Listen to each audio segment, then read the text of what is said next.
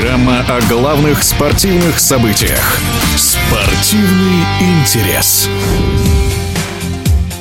Завершился третий тур российской премьер-лиги. «Зенит» разгромил «Локомотив», а «Спартак» Оренбург. Пари НН после сдвоенного выезда в столицу успешно провел первый матч на родном стадионе. А «Факел» дома не проиграл московскому «Динамо». И вновь в туре забито много мячей, отмечает в эфире спортивного радиодвижения трехкратный чемпион России, бывший главный тренер клуба «Спартак-2» Евгений Бушманов.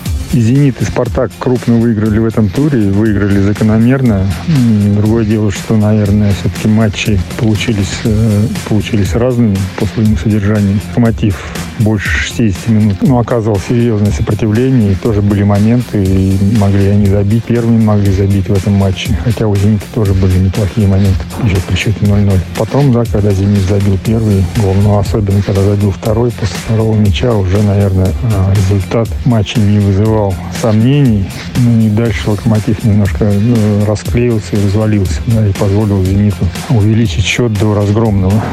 Что касается Спартака с Оренбургом, то, в принципе, наверное, можно было ожидать и победу, в том числе и крупную победу, потому что ну, Оренбург старается играть всегда в свой футбол, такой смелый, открытый, атакующий любым соперником. Да, и в этом случае там тот же Оренбург мог рассчитывать на, на какой-то положительный результат, только если Спартак там допустил какую-то недооценку или расслабился по ходу матча. Но Спартак не сделал ни того, ни другого, вышел с хорошим настроем, с настроем выиграть, победить и сделал это абсолютно заслуженно, уверенно.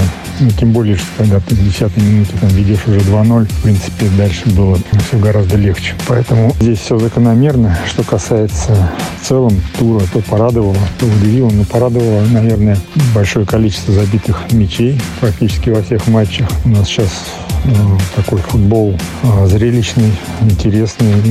Я думаю, что да, пока болельщиков не так много ходит, но я думаю, что люди смотрят на этот футбол, да, и надеюсь, что все-таки болельщиков на трибунах будет прибавляться, потому что действительно большинство команд играет активно в атаку, создается большое количество опасных моментов у ворот. Такой футбол должен быть интересен болельщикам, и люди потянутся на стадионы. Ну и еще порадовало то, что, например, раньше, если там счет 2-0, то команда практически проигрывающая 2-0, она уже там где-то вкладывала крылья и переставала сопротивляться очень сильно. Да, здесь наоборот два матча, когда Динамо после первого тайма вел 2-0, причем ведет команда как фаворит. Да, и Динамо, ЦСКА в своих матчах 2-0 вели к перерыву, но тем не менее не смогли выиграть. Да, и Факел, и Пари НН а, сумели а, сделать камбэк, сумели развернуть свои игры и свести их ничьим. То есть это хороший знак, на мой взгляд. Да, говорит о том, что у нас все команды готовы играть с любым соперником, готовы сражаться за очки, за победы. Это на самом деле порадовало.